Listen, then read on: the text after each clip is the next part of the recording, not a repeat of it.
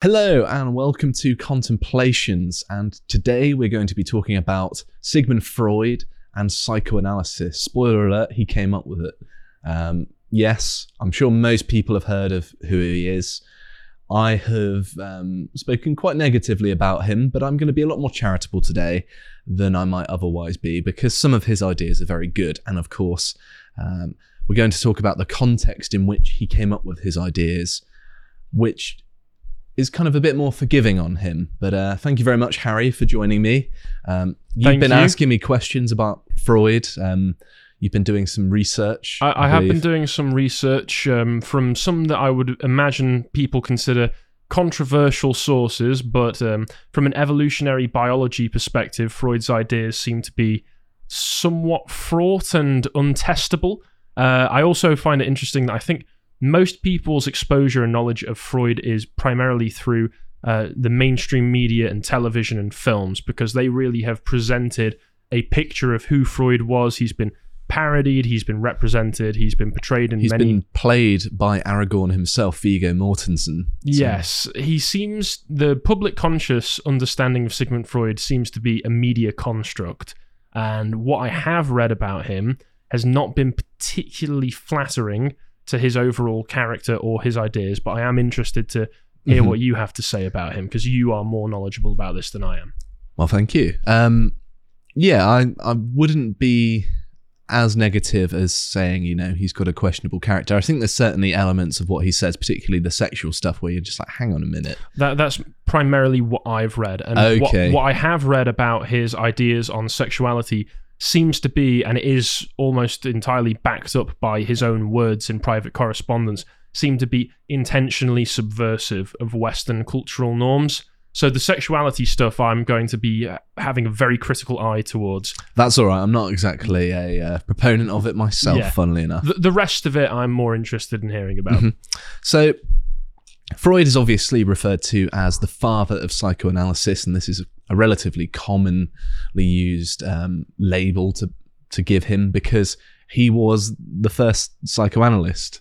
And so I, I find it amusing actually to refer to Freud as the father, given his uh, uh, complexes of family dynamics. But It's uh, rather Oedipal of you. it is indeed. Um, I'm glad you got what I was getting at there. But the the psychoanalytic perspective that has its ties to Freud is still around to this day. You can see a uh, psychoanalyst in in therapy. There are still psychoanalysts practicing research today. And it, it's interesting actually that it's held on for this long because it was the first attempt really at a more scientific, and I uh, emphasis on the word more, um, uh, approach to clinical psychology. Of course, the term psychology is somewhat anachronistic, as we'll see, because it hadn't really been adopted. Of course, the psyche was a term that was borrowed from Greek, I think, Mm. um, and Well, so that's existed for a very long time. One of the, uh, as far as I can tell, the, the major offshoot from Freudian psychology is Jungian psy- Well, that- uh, psychoanalysis. There, there were lots and lots of were- followers of Freud, and there are lots of denominations, if you will, and different interpretations. And because Freud took the approach of, well, here's what I think. I mean, he explicitly says in The Unconscious, like, my ideas are just a framework to explore further.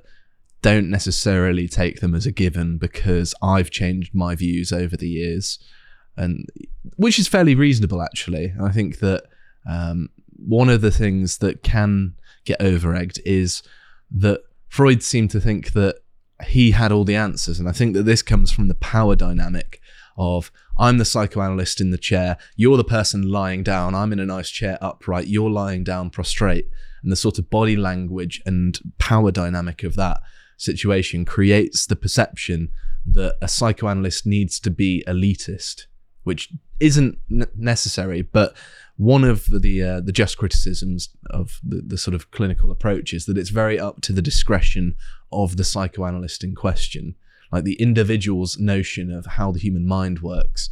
it it- seems very interpretive. As far as I remember from reading Peterson's 12 Rules for Life, he has a Mhm. bit of a description of the Freudian psychoanalytic process, which is that, as you say, the patient would lay back on the on um, on a sofa. depending on what kind of therapy they're doing as well within psycho and- um, anal- analysis. Sorry. Freud would sit there and listen to you babble on and on and on and on, and then give you potentially a bit of an interpretation of what it all means at the end of it. Yes, and and that's of- one notion of it. Yeah. yeah, and talking therapy, I'm not that familiar with. I'm aware that some people think that just talking out your problems is one Mhm. way of dealing with them and and being able to process them. I don't know if that's exactly what people were hoping for when they went to him, but Well, I think actually talking therapy is quite a good approach. Just talking about problems. You don't need to be a psychologist to know that talking about problems makes them feel better and more bearable. But um, we're going to be talking about the actual clinical treatment side of it towards the end. I think establishing the actual theories underlying the practice is the best way of going about it because he also had lots of theories about um, the human mind that wasn't um, necessarily entirely focused on when it goes wrong. He wanted to understand the normal human mind. And I kind of shared that notion. I didn't want to be a clinician because I'm like, I, I don't want to understand it when it goes wrong because we still don't understand it when it actually is working as intended. So surely we want to to get this nailed down first. And that's part of the reason I've been drawn towards the the study of the f- sort of functioning human mind as as Mm. dismissive dismissive as that sounds to people with mental illness. I don't mean it like that, but simply that I don't have any mental illnesses. I'm more interested in how my mind works normally. And so that's just what I was drawn to. And I think that there may have been an element of that in, in Freud, but not entirely. But then also, he was a physician. But let's talk about some of the background and history of, of where his ideas came from, because I think it's very important to understand um, the significance of psychoanalysis, his contribution to the then sort of infant stages of psychology, as well as to give him a fair assessment, judge him based on the standards of his time rather than by modern standards where we have things like neuroscience that are sort of undeniably useful. So I think it's good to contextualize the pre Freud era. So in 1879, Wilhelm Wundt, um, who was a German, um, set up the first psychology laboratory um, at the University of Leipzig and was the first person to describe themselves as a psychologist. He did, he's kind of the person that I would go to and would say, he's the, the person that started psychology. Not necessarily Freud, because he came later and, and didn't take as much of an experimental approach. And because my background is research and, you know, empirical observation and all of that side of things, I have a greater appreciation for that than the clinical side of things. But if you ask a clinician, they might put more emphasis on Freud. okay, what's the difference? What what do you mean when you say clinician? A clinician is someone who actually meets with patients and has Mm. a practical um, dealing with people on the ground. So, to describe someone as a clinician, they meet with patients and try and work through their problems, whatever they be. They, they may not even be sort of emotional problems. They could be, you know, I've had an accident and I'm having to recover with a certain amount of brain damage that affects my motor skills or something like that. So it doesn't necessarily have to be, you know, someone in a padded room um, bobbing up and down. There are lots of different things, and they work quite closely these days as well with, um, you know, doctors in the sort of physical health sense as well. All right. But a, a researcher can just be looking to study new knowledge or evaluating our, our current knowledge, checking if it's consistent with certain principles, things like that. And so the term research is actually far more broad because you can also be a clinical researcher as well. And so researcher encompasses everything, all of the different fields of um, psychology. But a clinician is very specialized because it's describing someone who's a practitioner. But you can also be a clinical psychologist who conducts research. Um, so hopefully that's not confusing. I think we understand. Yeah. hmm But anyway, Wilhelm Wundt, what he did in 1879 was he defined what psychology was. He situated it between philosophy and physiology, uh, which is very important because that's where it stayed to this day. He um, defined how it should be studied, i.e., the epistemology. Um, began the tradition of lab based experiments and focused on empirical study and particularly looked at things like sensory perception, which are perhaps a bit more biologically based, Mm. right? They still play into how your mind interprets things, but looking at how you actually perceive things in terms of like optics or And, acoustics. and when was he around? um, well, he set up the first lab in 1879. Oh, well, that seems to line up with the sort of time where a lot of the a lot of um, larger scale research into the natural sciences of, of um, human biology Yeah, began going well, on. So that makes sense that you would also want to look into the structure Mhm. of the mind in that way. I think once um, uh, we had a better understanding of physiology, psychology was one of the more natural steps because, of course, if you're dying of disease, how you feel about it is not necessarily as important as curing the disease, funnily enough. But sort of carrying on in a timeline, in 1881, so this is what only two years after Wundt set up the laboratory, um, Freud graduated from the University of Vienna as a medical doctor. So that's a good university, and he was a, a doctor, which I think people actually skirt over Hmm. that fact. Um, obviously, you couldn't be a doctor of psychology because it didn't really exist as a, a, a discipline you could study at university. but he was trained in uh, would it have been medicinal Medicine. practices at the yeah, time? he, he was uh, a medical man, really. Hmm. So he actually spent years comparing human brains to that of non human animals. So his specialization was still the brain. And in fact, some of his research whilst at university played an important role. I think it was um, on things like nervous tissue.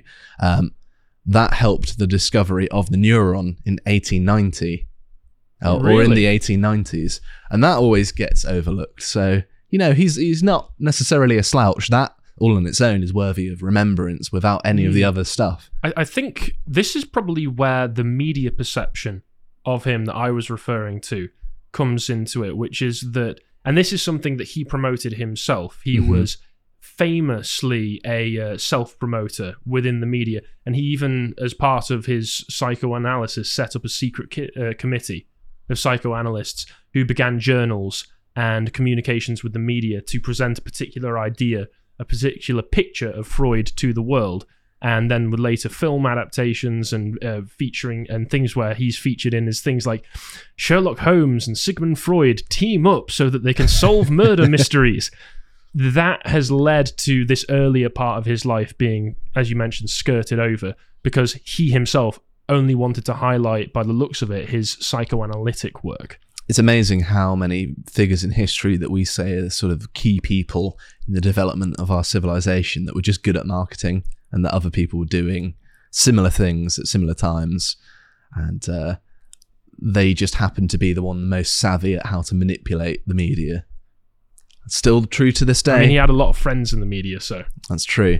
So, in 1882, which is a year after he graduated, Joseph Breuer, um, who was a physician friend of Freud, of course, he knows lots of physicians. He studied, um, you know, that side of things, described the case of Bertha Pappenheim, who people may know as Anna O. That's her sort of alias because, of course, when you're talking about m- medical cases, you don't actually give people's records when you're doing a public facing uh, case study because that's not ethical. Even in the 19th century, they realized that yes, talking about people's health conditions isn't nice. But yes, Anna O is normally the thing that people who might know a bit about psychoanalysis would be familiar with. And he described this case to Freud. Um, and we're going to look at this case study in great detail, but it's just worth mentioning that this is sort of the thing that gets the ball rolling for Freud because it was a, an interesting case that we will break down. But it was from that sort of physiology world that he went into psychology, I suppose. So by 1886, he first started providing therapy. Um, by 1896, he coined the term psychoanalysis, which is quite some years later, isn't it? It's 15 years after he graduated from university. Um, in 1900, he published his first, um, published the book, sorry, not his first book, um, The Interpretation of Dreams, which is his most famous book. 1908, um, the Vienna Psychoanalytic Society was formed and they held international meetings for the first time. So you can see that it started snowballing quite quickly within the space of what 10, 15 years, there was already an international society. So Mm. that strikes me as if there was a first for this sort of thing. And you know, sort of the late Victorian era, you know, the late 19th century, there was a sort of sea change in the culture of Europe. People were starting to read things like horror and psychological Mm. horror. Um, people started getting interests in anatomy. There was this view of the academic man, if you will. It wasn't necessarily formalized, but there was this newfound respect for academia as um, de- developing the frontiers of human knowledge. And there's this sort of notion of the sciences finally reigning supreme. And you start seeing a growth of things like atheism and everything had already started in mo- motion that would create the modern world. I think that's fair to say. Well, with all of this, I think it is also important to note that Freud himself did view at least part of his work as a form of uh, political activism, and he was attempting to change the normative values of German society that he was operating. Well, he in. was Austrian, but it was a sort of Germanic culture, right? He, he commented a lot on German ideals. And so, a lot of what he was doing in regards to setting up conferences, setting up committees, and doing this would have been part of his political activism as well as purely spreading it for scientific purposes. hmm Yeah, and I think that um, he was quite aware of the marketability of his ideas because of the sort of salacious nature of some of the sexual theories. Um, led to a lot of discussion, which led to his rise to prominence, if you will. And he his focus, particularly on repression, which we'll get onto later, seems to speak of uh, a man who was able to read the room, so to speak, of the culture he existed in, because it's certainly fair to say that in the sort of 19th century, people were sexually conservative for the most part. Certainly more so than today Yes. by a significant margin. And I would argue that that sea change in attitudes is partially to do with the spread of Freud's ideas, at least through the political actors who later picked them up and acted on them. They were famously influential on the Frankfurt School, Mhm. for instance, who everybody who watches this channel and watch and is on the website is surely aware of the Frankfurt School and the influence that they had on ideas going into the latter half of the 20th century, especially people like Herbert Marcuse, who explicitly said that Freud was a big influence on him and said that he wanted to take Freud's ideas of sexual repression of Western society even further than Freud did. And um, I would argue, I would make the argument, and I think it can be substantiated, that certain level of sexual repression in a uh, society is a good thing because it forces people to take their energy that they would instead spend um, chasing tail, so to speak, doing more productive things instead. Yes. I think you're, you're onto something there, funnily enough. It's almost like we have a conservative podcast, isn't it? Yes, yes. So let's get on to the psychoanalytic theory. And I think the most essential of all is Freud's contribution to understanding the structure of the human mind. And he believed that the, the human mind consisted of three things. So it was the conscious, the preconscious, and the unconscious mind. And it's worth saying that at this time, the the notion of the unconscious had been proposed as a sort of formal theory, but Freud did a tremendous amount to popularize this hmm. notion, and now we know there is an unconscious mind, and it almost seems absurd to to think that there was a time where we didn't believe that, at least to my psychologist's mind. What do we mean when we say the unconscious mind, and where? How was it that Freud developed his idea? Was it based on empirical research? Was it based on his understanding of the human brain and the research that he'd already done into it, or was it something that he um, logically thought out? Well, it, it makes sense from a, a sort of physiological perspective because he would be aware of the fact that there are processes that our body um, conducts that we're not necessarily aware of. You can't, you know, your heart is beating, but you don't will it to beat. It, it's it's a, a thing that's obviously plugged into more physiological things than neurological. It's similar to the way that you don't have to think about breathing. If, Yeah. if, if everything's working properly until you start thinking about breathing, and if you just started thinking about breathing watching this, I'm terribly sorry. You've just done it to me. Yeah, But the second you start thinking about breathing, you uh, you sort of suddenly start to regulate it purposefully. But outside of that, it's something that happens unconsciously. hmm So there had been theories banded about, and um, there there's an obvious overlap here between how the body works in a physical sense and a mental sense. And so the the jump between well, there are things that are automatic and go on without our awareness in terms of our biology, but does it go on in our mind, which of course is still our biology, but you know, just to make the distinction between the two.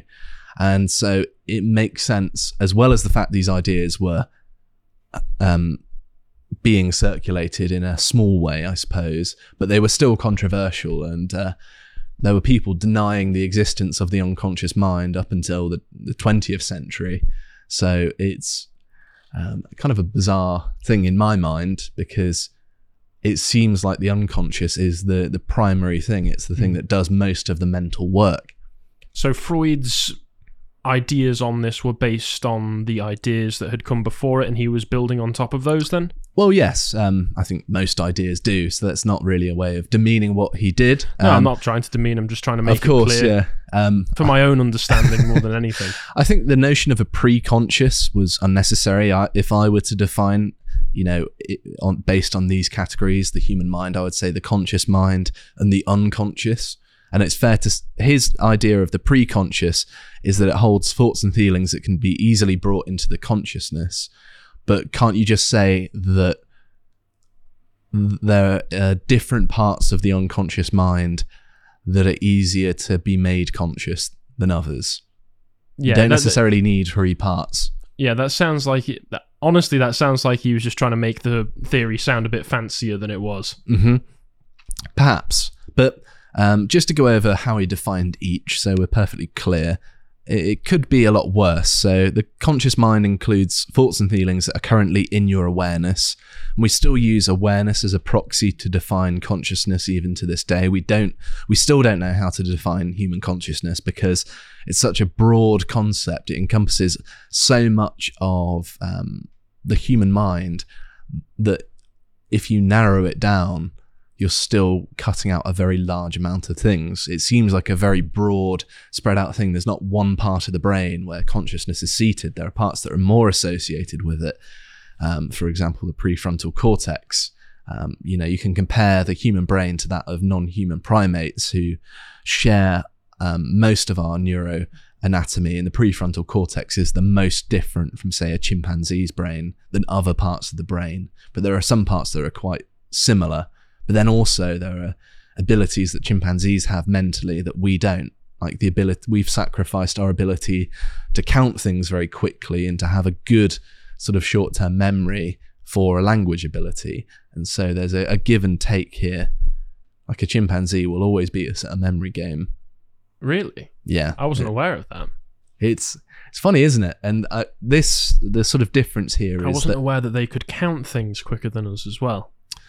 It's it's sort of a very visual thing. So the the sort of justification for it is chimpanzees and other primates um, tend to forage food in social groups, and if there's a limited amount of fruit on the tree, and a certain you know part of your your troop, your I, I forgot what they're called, but certain gang. Let's just call them a gang. gang of chimps, yeah.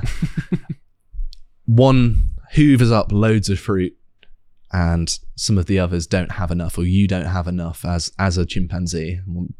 You've got to have empathy for the chimp and put yourself in its its uh, absence of shoes. And I think that they count very quickly so they know how disproportionate the the sort of sharing is is going if if that makes any sense. It's not the best way of phrasing it, but If- more if or less, there's it's a- a way of keeping track of the group and how pro-social they are. So what you're saying is that chimps are secret commies, Yes, and they're checking the constant equal distribution of bananas around the commune. hmm Well, that's why many primates have Is this why they're constantly at war with one another and murdering each other? Is it that might why? be. They also uh, do um, uh, commit cam- cannibalism sometimes, so Oh it could my be goodness. communist. Mm. But this is why um, humans and other non-human primates um, have this sort of innate sense of fairness that is cross-cultural. That if you know someone puts you know a thing of hundred M and M's on the table to share between us, and you took ninety-nine and I had one, I would feel like, hang on a minute, that's a bit greedy. You of all people. I would say it was simply market forces, Josh, and how can you argue against that? Yeah, but interpersonally, no such thing as interpersonal market forces. Well, that's just called basic competence. You snooze, you lose. The rules of the rainforest. market forces. All right. if you're listening, that was me pointing to my two fists. But um, to carry on with the, the theory of the sort of unconscious mind, because that's the sort of more novel and developed part of Freud's theories, because he wasn't as interested in the conscious mind because it was something that was within our awareness. And so we kind of had an intuitive understanding of what our conscious mind is because we that's the part of our mind that we usually experience because of course when we think when we talk although we don't necessarily um, directly say i want to think this thing and it, it pops in our head we still have some sort of conscious post hoc attempt to rationalize well i thought that because this. You know we're not necessarily the one saying i'm going to think this and then the thought happens. It just happens because the unconscious mind is the sort of dominant force in your mind. And that makes sense because you wouldn't actually want to consciously and deliberately um, do all the things the unconscious mind does because not only would it constantly require attention it would probably end up being less energy efficient than um, the current arrangement we have So, in that, are you referring to things like intrusive thoughts can pop up every so often, as well as the un- unconscious processes that your body does? Yeah, well, Like- all, like how- all how we- thoughts how- are a product of the unconscious, though. In in that you don't choose, you don't consciously say, "I'm going to think about this," and then the thought happens because you know you can say, um, "Don't think of a white elephant," and What's immediately popped into my head? There yes. you go. Um, so it's it's one of those things where you don't necessarily have complete conscious control over what your mind does, and in fact, it seems like you don't. But he also formalized a very important point that consciousness is downstream from the unconscious, which is this thought I've been um, talking about now, and I wholly agree with this. I think this is a very important point to make and shouldn't be understated. And this, I think, his his breaking down of the unconscious mind and conscious mind is his most important contribution in, in my view and that had it been someone else who was there at the, the sort of infancy of psychology proposing other theories. It might be that our understanding of human consciousness and unconscious processes would be much more stunted than it even is now and you know we're still quite a ways off understanding it. So that shouldn't be understated and you know he's worthy of remembrance even for this even if some of his other theories are questionable.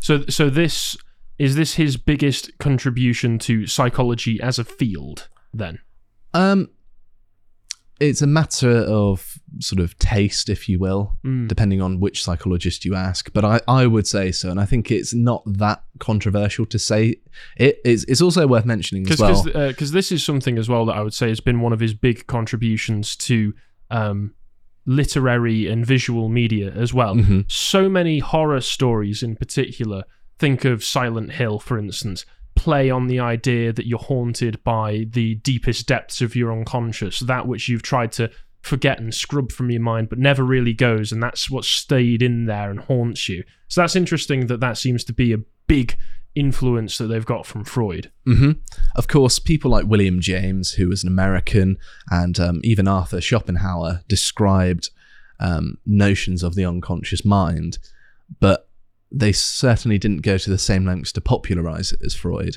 And I think some of his characterizations, um, you know, he could have interpreted it differently to them, and there was a sort of atmosphere at the time of everyone kind of had their own theory of the unconscious mind. at least within these sorts of intellectual um, circles that are interested in, say, the philosophy or psychology of mind. So filtering through Freud's theories has somewhat standardized all of these different theories. It seems like it, yeah. And I think it, I think it helps as well that I've read from my sources that the American Psych- uh, Psychological Association was for a very long time chaired by presidents who were psychoanalysts first and foremost. So it seemed I imagine that that is a result of um, a lot of the influence that he's had on psychology as a whole is downstream from that as well. Well, until the um, behaviorists came along in the 20th century, sort of early 20th century, that looked at um, sort of conditioning. So, if an animal is put in this situation and it has this stimuli, it will behave in this way. And it had this very sort of mechanical view of, of behavior. Um, it was the ascendant theory. And then eventually behavioralism was sort of pushed out of the limelight by the cognitive revolution, which is still ascendant to this day.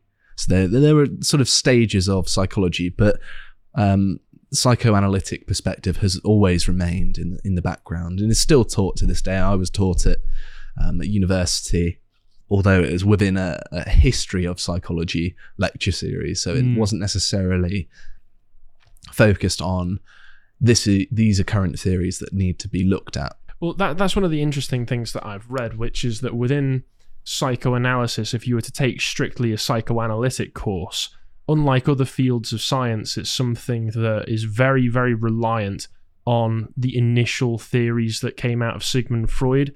Uh, uh, of these are the foundational texts, whereas other uh, other scientific avenues or, or fields, I should say, tend to acknowledge those initial foundational texts, say for instance Charles Darwin's on on the origin of species, but they say, but we've come a long way since then, and our knowledge of it has adapted and evolved since then. Whereas psychoanalysis, because of the fact that the processes for it can be somewhat less than scientifically empirical, um, is very, very reliant on the initial theories that arose from it. hmm Um, to kind of steel man elements of Freud, he did rely on case studies um, for his work. And when you're actually starting off trying to um, figure out the nature of a mental illness, you actually start with the case study first and then extrapolate out once you have a rough idea of what the symptoms are in common with lots of um, other patients with similar conditions or the same condition. And so that method actually made sense, but it was to how he went about it and his interpretations that are, are questionable. But first, I think we need to go over the id, ego, and superego, which each correspond to a part of the uh, the human mind, be it the the conscious mind, the pre-conscious, and the um, unconscious mind. So. The id is the instinctual pleasure seeking part um, of the psyche, and it's driven by the pleasure principle. Um, the ego operates on the reality principle, which mediates between the id's desire and the external world. And it's worth mentioning that the obviously the pleasure principle is quite sort of intuitive. I don't really need to explain that, but basically, it's you know the sort of hedonistic drive to you know eat lots of food and, and drink booze and have sex. That Pleasure sort of seeking and Yes, yeah, yeah. I mean, I think everyone knows what that is. Um, but the reality principle, which corresponds to the ego, um, is the ability of the mind to assess the reality of the external world and to act upon it accordingly. And then you have the super ego, um, which represents the internalized societal and parental values serving as a moral conscience. So the the super ego is like uh, the thing that is um, perhaps conscious to us because, of course, Would our- this be, say, societal pressures, the values that your community imposes on you? well, in a- society and your parents, yes. Yeah. hmm And the the ego is like the, the mediator, and I think actually um, the the way it works in actuality is that if you were to sort of define these two things, the id, if you will, that pleasure seeking, certainly the unconscious mind, that's fair enough. That's its sort of corresponding thing. But I think the ego and super ego are around the wrong way if you're going to have it like that. I mean, the I think that the ego is fair to say and to use interchangeably as the conscious mind, and I, you don't need this mediating factor in the middle. to, to my understanding at least. To watch the full video, please become a premium member at lotuseaters.com.